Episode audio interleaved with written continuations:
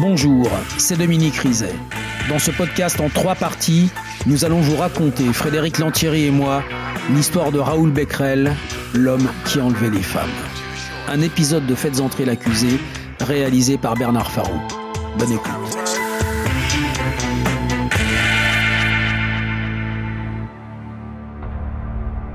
Il lui demande T'es sûr qu'il n'y a personne? Elle lui dit Non, non, il n'y a que le chat.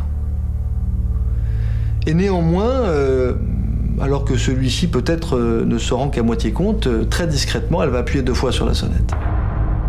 À l'intérieur, le compagnon d'Isabelle est en ligne avec les gendarmes. La sonnette retentit, il ouvre la porte, il est face à Isabelle, il voit derrière elle quelqu'un qu'il ne connaît pas. Il aura une seule phrase, il lui dira c'est lui, et il expliquera alors que Isabelle ne peut pas parler, mais qu'il va immédiatement comprendre dans son regard, dans son attitude, et bien que celui qui est à ses côtés à cet instant est son agresseur. L'homme déguerpit. Le compagnon d'Isabelle court après lui. En vain, l'agresseur a disparu.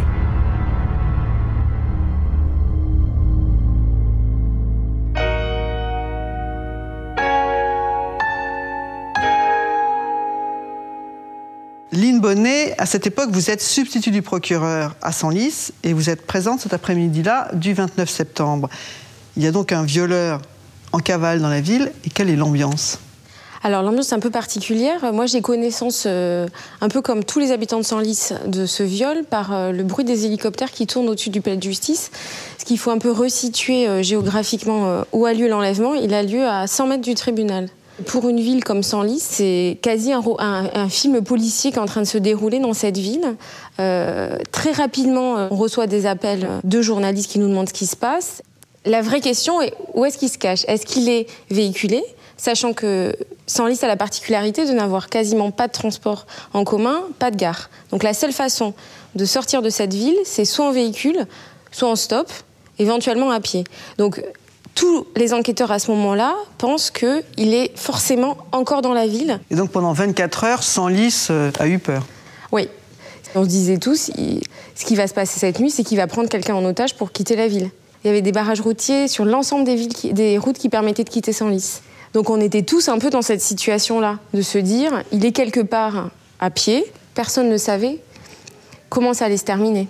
Et de quels éléments vous disposez à ce moment-là? Alors, on retrouve dans le garage de la victime où était localisée la voiture qui a servi à kidnapper la victime, des cordelettes qui sont retrouvées au sol et on apprendra par le témoignage de la victime que euh, par ces cordelettes, l'agresseur avait essayé d'attacher la victime sans succès. Il les a abandonnées dans le garage et puis on retrouvera des empreintes génétiques à l'intérieur du véhicule de, de la victime et sur la victime. Et la victime, est-ce qu'elle a pu établir un portrait robot de son agresseur? La victime a vu son agresseur, mais assez brièvement. En revanche, son compagnon, lui, est en mesure assez rapidement de faire un portrait robot assez précis de l'agresseur qu'il a mis en fuite. Et ce portrait robot euh, va permettre aux enquêteurs de faire le lien avec l'enlèvement qui s'est produit également à Senlis. Très rapidement, les enquêteurs vont comprendre qu'il s'agit bien de la même personne qui a agi dans les deux enlèvements. Les gendarmes de Senlis diffusent le portrait robot dans la presse espérant que quelqu'un le reconnaîtra. Mais le lendemain, une autre piste se présente, presque sur un plateau. Adjudant-chef Fabrice Monio, gendarmerie de Senlis. Notre commande compagnie se présente un matin euh, en nous expliquant qu'il a lu euh, Détective et que dans cette presse, il a découvert un fait similaire au nôtre avec un individu qui pourrait correspondre euh, à nos faits. L'article relate la cavale d'un violeur recherché par la police de Bordeaux et de Limoges. C'est à plus de 400 km de Senlis, mais les similitudes sont troublantes. Lieutenant-colonel Pascal Chéneau, gendarmerie de Senlis. Dans l'article, il y avait la manière d'opérer de l'individu qui était décrite et je me dis mais ça correspond très exactement à ce que l'on a vécu. Faut pas perdre de temps, c'est une piste à exploiter, c'est lui ou c'est pas lui, mais il faut qu'on vérifie. Le gendarme creuse la piste. Il appelle la police de Limoges, citée dans l'article, pour en savoir plus. Nous échangeons euh, sur nos faits et là tout de suite on se rend compte qu'il y a un tas de similitudes. Euh, L'agression qui se passe dans un parking souterrain sous la menace d'une arme blanche, la séquestration de la jeune fille. Donc là je me dis effectivement, manifestement euh, ça, ça, ça correspond de plus en plus. Donc je lui demande s'il a une photo. Il nous envoie une photo par fax et euh, cette photo correspond euh, très fortement au portrait robot qu'on avait pu établir. Les soupçons se précisent. Et en discutant avec leurs collègues de Limoges, les gendarmes en apprennent davantage. Le fonctionnaire police me fournit euh, deux éléments. Le premier, c'est que Raoul Becquerel a son ancienne petite amie qui a demeuré sans lice. Et euh, deuxième élément, c'est que Raoul Becquerel a été interpellé au cours de la nuit par le peloton de route de Tours. La nouvelle vient juste de tomber. Après une cavale de 20 jours, le violeur a été rattrapé dans la nuit du 29 septembre.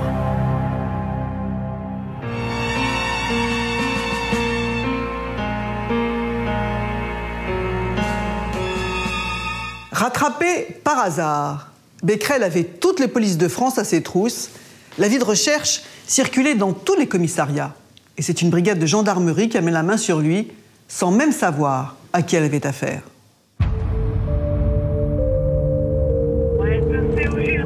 L'arrestation a eu lieu en pleine nuit. Les gendarmes de Jouer-les-Tours étaient en patrouille sur la 10.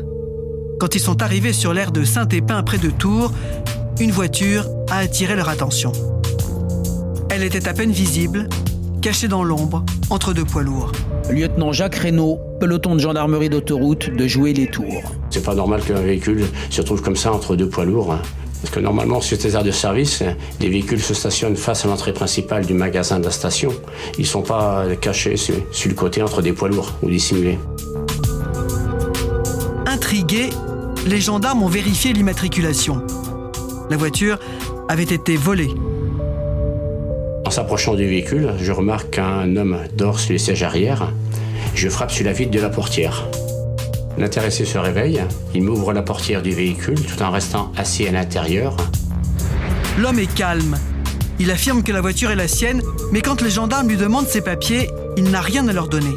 Pas même une pièce d'identité. Il me précise avoir acheté le véhicule en région parisienne. Il me dit s'appeler Monsieur. Les gendarmes l'interpellent pour le vol du véhicule. Mais ils ne vont pas mettre longtemps à découvrir qu'il a donné un faux nom. Nous effectuons une nouvelle fouille sur sa personne.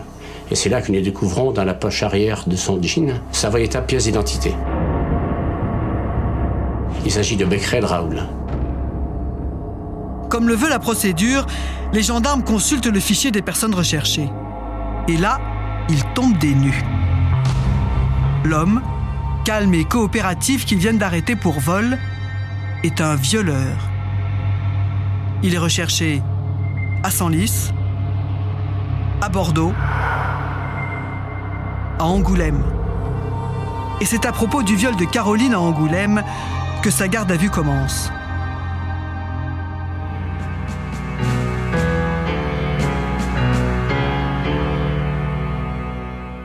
Commandant Cassagnol, il parle en garde à vue, Raoul Becquerel Au début de son audition, non, il ne parle pas, il refuse d'admettre qu'il se trouvait sur, euh, Angoulême euh, au mois d'août. Euh, après, on devient un peu plus précis, mais lui reste dans le flou, il ne se souvient pas. Et au fur et à mesure, donc, on lui pose des questions. Il était étonné qu'on connaisse beaucoup de choses, d'éléments sur, sa vie. On, a eu le sentiment que pour lui, c'était étonnant que quelqu'un s'intéresse à lui.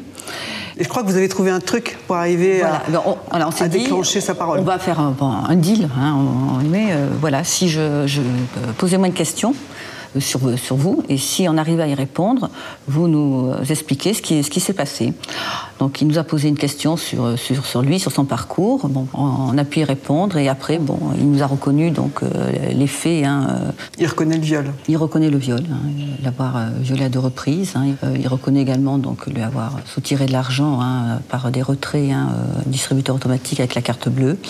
Et il, il reconnaît surtout que bon, il avait repéré sa victime depuis plusieurs jours, qu'il était venu exprès donc sur Angoulême pour euh, pour l'agresser. hein. Et à chaque fois, c'est le vol, le, le mobile premier de son agression. Voilà, euh, et après, à un moment donné, il se contrôle plus. Il nous parlait de pulsion. Et bon, alors il nous parle de pulsion, mais on se rend compte quand même que sa démarche était très préméditée et très, très calculée. Hein, mais au départ, sa démarche, c'est uniquement l'extorsion, et après, bon, il, a, il, a, il, aurait eu une pulsion euh, sexuelle. Qui ne maîtrise pas Qui ne maîtrise pas. D'ailleurs, lui-même, il dit je, je, vois ce que je fais, mais je ne me contrôle plus. Et lorsque je me contrôle à nouveau, je me rends compte de, du mal que j'ai fait donc, euh, à la jeune fille.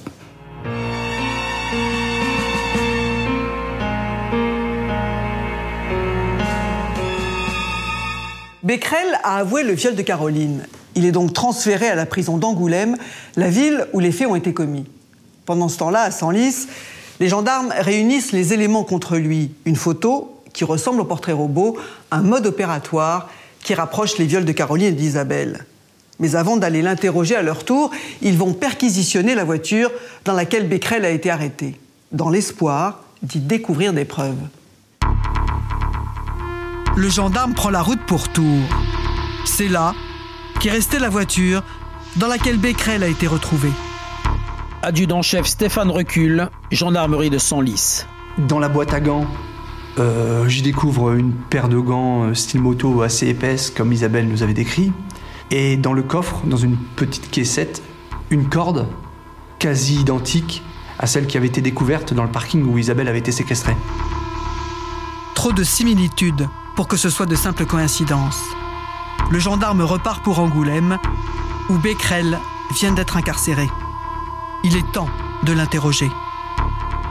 Au début de l'audition, Raoul Becquerel est dans un mutisme total. Euh, il veut à peine décliner son identité, sa filiation. Euh, il observe simplement, il me regarde et il répond à peine. Là, je me dis que la partie va pas être facile et que nous sommes ensemble pendant 48 heures et qu'il va bien falloir, euh, falloir discuter. De longues heures s'écoulent dans le silence. Jusqu'à ce que le gendarme trouve un truc. Il me demande s'il peut fumer une cigarette. Bien sûr, euh, bien sûr, je l'autorise et euh, je sens qu'il se relâche, qu'il se détend. Et il me dit quelque chose dans le style Mets-toi ton ordinateur et je vais t'expliquer. Là, Raoul Becquerel me dit euh, Oui, oui, je suis venu sur Senlis, oui. Puis euh, à un moment, je me suis dit euh, J'ai besoin d'argent et je me suis promené dans son lit avec l'idée de commettre une agression. Becquerel raconte alors qu'il a choisi un immeuble résidentiel devant lequel il s'est mis en embuscade.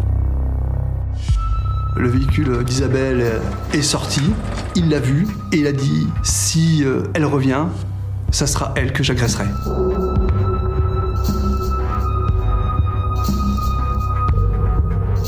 L'homme avoue le viol d'Isabelle et l'enlèvement d'Agathe dix jours plus tôt. Mais alors que l'audition touche à sa fin, le gendarme a une dernière question, presque machinale. Je lui demande euh, tout simplement euh, est-ce que vous avez déjà commis des faits similaires euh, par le passé? Et là, il me surprend en, me répondant oui, oui, oui, j'ai déjà commis un viol, je crois que c'était en 2002 sur le secteur de Crépy-en-Valois. Les gendarmes vérifient. Et là, stupeur.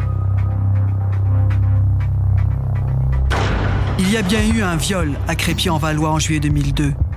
Une jeune fille de 17 ans, Gwendoline, agressée dans un garage. Un viol dont on n'avait pas retrouvé l'auteur. Dominique, les policiers ne devaient pas s'attendre à ce que Becquerel leur avoue encore un nouveau viol. Certainement pas. Des aveux euh, spontanés comme ça, ça se passe pas très souvent. Et c'est vrai que sans les aveux de Becquerel, on n'aurait sans doute jamais pu euh, résoudre cette affaire. Alors, ça s'est passé en 2002. Gwendoline, elle a 17 ans. Elle rentre chez elle. Elle traverse la ville de Crépy-en-Valois. Il y a un type qui l'aborde, assez sûr de lui, et qui lui dit euh, Dis donc, on va s'expliquer. Je t'emmène à la gendarmerie parce qu'hier, tu as agressé ma sœur. Alors elle est sans doute un peu naïve, elle est jeune, elle accepte de le suivre. Bon, ils vont effectivement en direction de la gendarmerie. Sauf que sur le trajet, eh bien, il bouscule, cet inconnu bouscule Gwendoline dans un box automobile dont la porte est ouverte, il referme la porte derrière lui et il la viole. Alors si on fait le compte, Dominique, avec ce nouvel aveu, on arrive à 5 agressions. Non, ça en fait 6, Frédéric, parce qu'il y en a une première. Quand il avait 20 ans, en 1993, Becquerel a violé son ex-petite amie, Il l'a violée parce qu'elle voulait le quitter, il n'a pas supporté ça, donc il l'a agressée, il l'a violée. Et est-ce qu'on trouve déjà à ce moment-là le mode opératoire qu'il va utiliser par la suite? On trouve exactement le même mode opératoire. Tout est là. Un, l'embuscade. Il attend sa petite amie dans le hall de l'immeuble. Deux, euh, l'arme blanche. Il la menace avec un couteau. Et trois, le mode opératoire. Il la viole, il lui vole sa carte bleue et il part avec sa voiture. Et pour cette affaire-là, il sera condamné à 10 ans de prison.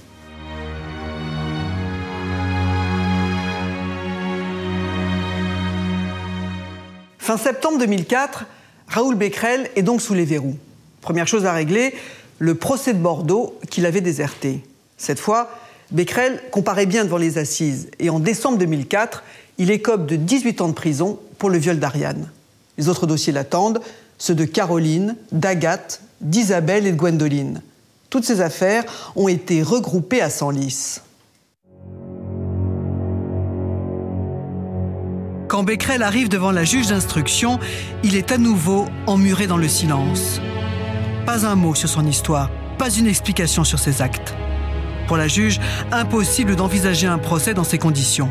Vanessa Lepeu, juge d'instruction au tribunal judiciaire de Senlis. À la cour d'assises, le débat serait essentiellement, puisque les faits étaient reconnus, euh, de déterminer la peine et, on s'approchait de, la question de la perpétuité. Donc euh, il, était, il est toujours difficile de condamner à perpétuité quelqu'un dont on ne sait quasiment rien. La juge plonge alors dans les vieux dossiers de la DAS à la recherche du passé de Becquerel. Une enfance piétinée par un père cruel. Maître Thierry Tavard, avocat de Raoul Becquerel. Les seuls rapports que pouvaient échanger euh, Becquerel et son père étaient des rapports de violence. Euh, Becquerel a connu une enfance euh, épouvantable.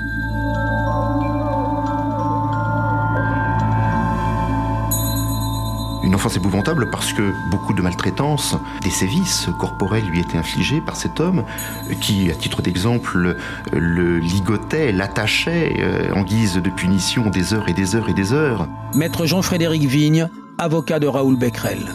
Pour lui, la norme d'un enfant de deux ans, c'est d'être attaché à un radiateur, d'être fouetté par son père parce qu'il fait trop de bruit quand il veut jouer avec des voitures. Ça, c'est la norme qui a été reçue par M. Becquerel. Victime elle aussi de la tyrannie de ce père, la mère de Raoul quitte le foyer. Et elle va faire quelque chose d'épouvantable pour Becquerel. Elle va euh, partir, mais partir avec son frère. C'est-à-dire qu'elle abandonne Becquerel et elle l'abandonne doublement. Elle le laisse à cet homme qui le maltraite, qui euh, se livre sur lui à des violences incroyables, et elle choisit son frère. Une fois seul avec son fils, le père de Raoul se déchaîne. À la violence s'ajoute la cruauté mentale. Jean-Louis Carrara, éducateur. Il l'avait envoyé, m'a-t-il dit, Raoul, euh, à l'école en slip. Euh, c'était le seul vêtement qu'il portait, avec une blouse. Et Raoul en était très très très honteux. Et ce sont des événements qui se sont passés alors qu'il avait 5-6 ans environ en classe maternelle. Raoul me les a racontés alors qu'il avait 16 ou 17 ans et euh, on sentait que c'était toujours quelque chose de, de très violent, de très dur dans son histoire de vie. Cet épisode est un déclencheur. Raoul est retiré de la garde de son père. L'enfant sera désormais trimballé de foyer en famille d'accueil. Vanessa Lepeu, juge d'instruction au tribunal judiciaire de Senlis les familles d'accueil, il va en partir, il fugue euh, très tôt, à partir de, 11-12 ans, euh, et va se retrouver en situation, euh, en situation d'errance. C'est à cette époque-là que commence la galère, c'est-à-dire les délits, les placements, et rapidement la détention, il a 16 ans. Son adolescence, Raoul Becquerel la vit dans des trains qu'il prend au hasard en quête de petites combines qui lui valent de multiples arrestations. Jean-Louis Carrara, éducateur. Grâce à Raoul, j'ai fait euh, vraisemblablement plusieurs fois le Tour de France. Je suis allé euh, dans le Massif central, je suis allé à Paris, je suis allé euh, dans le midi de la France pour le chercher dans les institutions ou dans les commissariats de police ou les brigades de gendarmerie qu'il avait interpellé. Délinquant récidiviste, le jeune Becquerel est aussi une victime de la loi de la rue. Dans les gares et dans la rue, hein, il fait des rencontres difficiles pour lui, avec des expériences euh, où lui-même est victime euh, d'agressions, de vols. Et puis il indiquera également avoir eu des relations euh, sexuelles lui-même ne parle pas de viol, mais de voilà où il était trop jeune pour euh, comprendre véritablement ce qu'on lui demandait. Victime des adultes, Becquerel devient violent lui aussi. En 94, il est arrêté pour viol. Il est condamné à 10 ans de prison. Il en fait 8. C'était véritablement un choc, c'était la stupéfaction, parce qu'il ne s'était jamais montré violent, en tout cas à ma connaissance, à l'égard de personne.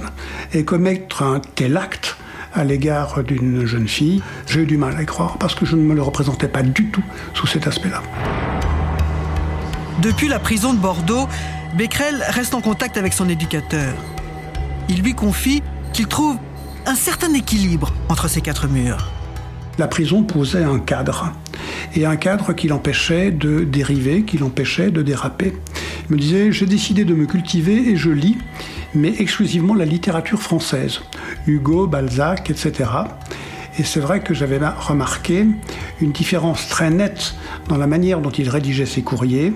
Et dans un autre courrier, il me dira un jour, finalement en maison d'arrêt, je m'y sens bien, mais j'ai peur que, après, je retourne ma veste. Peur de récidiver, un aveu qu'il ne fera plus jamais. Surtout pas au psychiatre, chargé de l'expertiser. Une peur qui était fondée. Dès sa sortie de prison, il recommence. En 2001 à Bordeaux.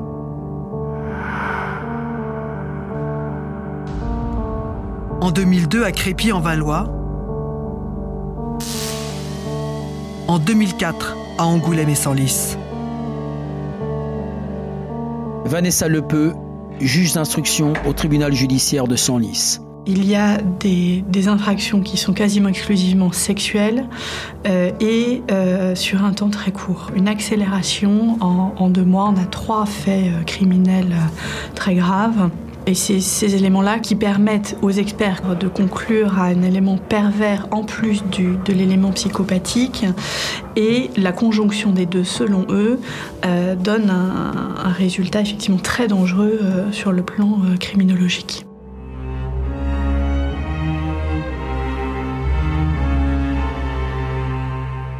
Après trois ans et demi d'instruction, le procès de Raoul Becquerel s'ouvre devant les assises de Beauvais le 19 mars 2008. Ce procès, les victimes de Becquerel l'attendaient depuis de longues années, torturées par les mêmes questions depuis le jour où leur route avait croisé celle du violeur.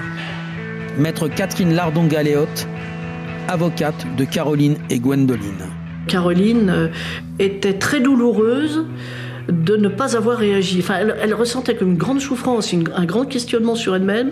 Pourquoi n'ai-je pas crié? Pourquoi n'ai-je pas, n'en ai-je pas profité pour m'enfuir? Pourquoi, pourquoi n'ai-je rien fait? De ne pas avoir euh, eu euh, cette énergie pour dire allez je, je, je, fais tout pour partir je, je, quitte à ce qu'il essaye de me rattraper mais je et c'est vrai que ça c'était ça a été quelque chose super difficile à vivre après je m'en suis vraiment, moi, je m'en suis voulu beaucoup, très longtemps.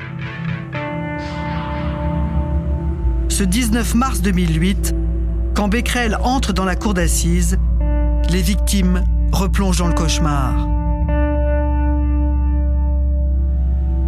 Il m'a fallu un jour pour pouvoir le, regarder en face, en fait. Même si je savais que je ne risquais rien, mais euh, j'avais peur.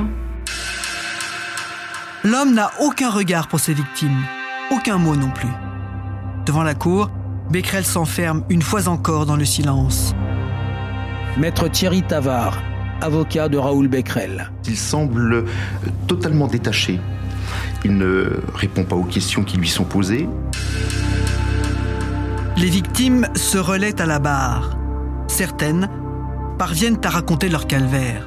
Maître Julien Delarue, avocat d'Isabelle.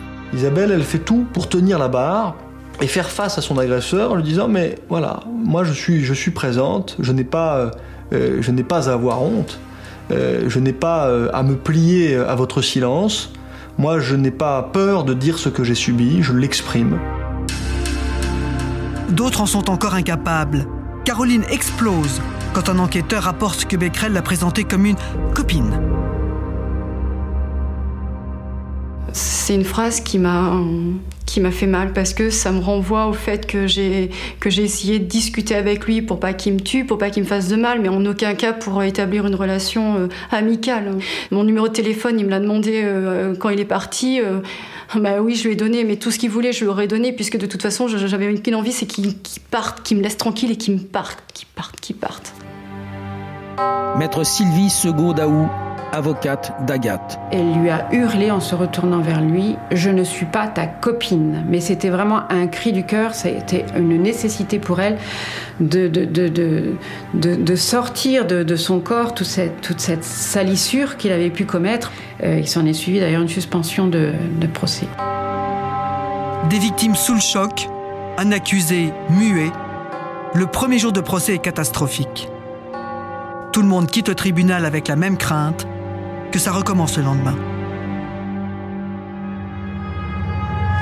Et le deuxième jour s'ouvre sous les mêmes auspices, silence de l'accusé.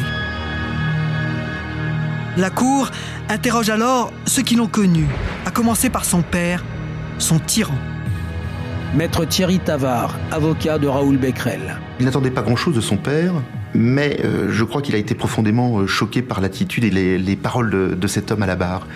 Euh, aucun mot d'affection pour son fils, euh, aucun mot gentil d'une manière générale. Euh, il est venu exprimer tout simplement que son fils était un, bon à rien, un idiot, quelqu'un de totalement irrécupérable, et il a surtout manifesté un total désintérêt pour lui.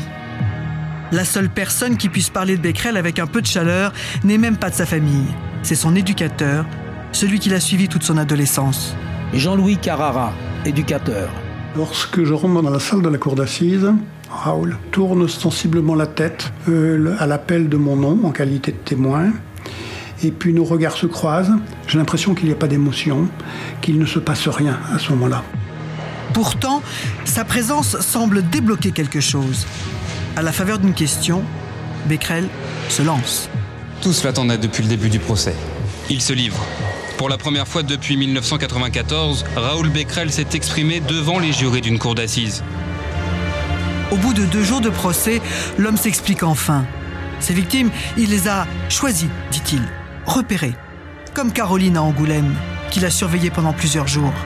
Maître Catherine Lardon-Galéotte, avocate de Caroline et Gwendoline de l'aveu même de Raoul Becquerel, euh, il l'avait déjà remarqué auparavant, il avait déjà euh, remarqué quelles étaient ses allées et venues, et euh, il, avait préparé, il avait prémédité et préparé son agression. Il a indiqué que lorsqu'une victime remettait sa carte bancaire, il détectait là déjà une faiblesse. Donc il sentait qu'il allait pouvoir profiter euh, de, de, la situation c'est la tactique d'un prédateur, c'est-à-dire qu'il repère une proie et euh, il va, entre guillemets, euh, jouer avec jusqu'à arriver à ses fins.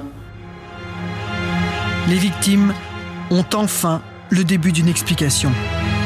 Quant aux excuses, Maître Thierry Tavard, avocat de Raoul Becquerel. Il présentera des excuses qui me semblent très sincères. Mais je crois que ces réponses et ces excuses ne sont pas satisfaisantes parce qu'on sentait euh, la profonde douleur de, ces jeunes femmes. Caroline. Euh, même aujourd'hui, je sais même pas quoi en penser en fait. Moi, tout ce que je sais, c'est que voilà, il m'a sali, il m'a fait du mal, il m'a détruite, enfin, il a essayé de me détruire. Mais quand j'ai pu enfin le, le regarder, là, je me suis dit, euh, ça y est, plus forte que lui, là. Et, euh, et après, je le regardais droit dans les yeux et euh, il regarde, je suis en face de toi et j'ai plus peur, quoi.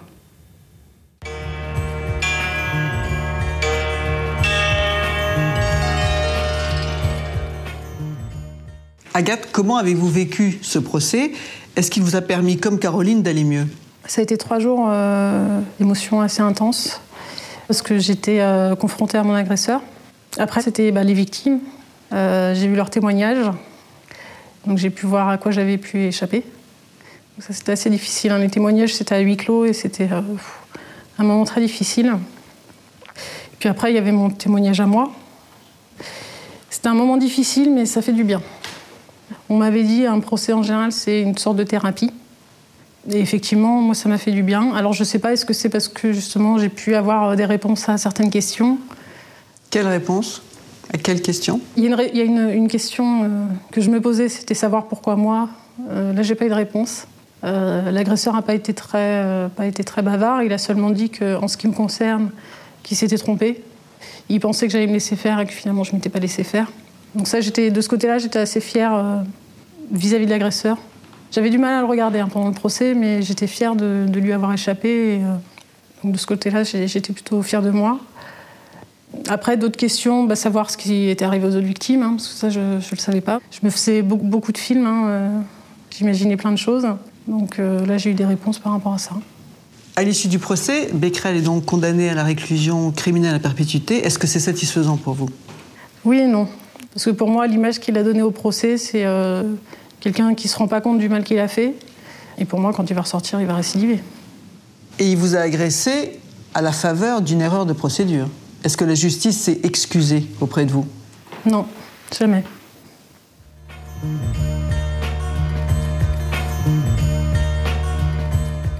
Raoul Becquerel n'a pas fait appel de sa condamnation. Ses victimes, elles, se reconstruisent comme elles peuvent.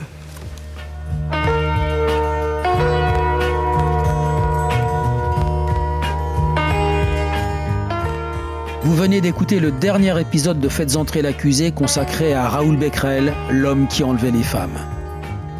Si vous avez aimé ce podcast, abonnez-vous sur votre plateforme d'écoute préférée pour ne manquer aucun épisode de votre podcast Faites entrer l'accusé.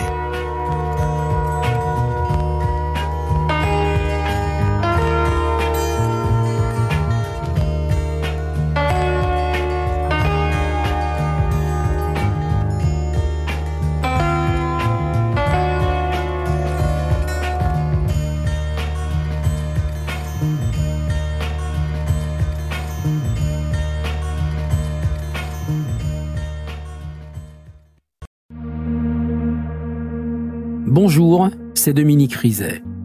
Une poignée de secondes, voilà tout ce qu'il faut pour qu'une vie bascule. Juste une poignée de secondes. Un sursaut, un instant où le destin bifurque dans une direction ou dans l'autre. Sur le coup, je pensais pas qu'il était mort parce que je voyais pas de sang, on voyait rien quoi en fait. Sébastien s'est jeté sur son père.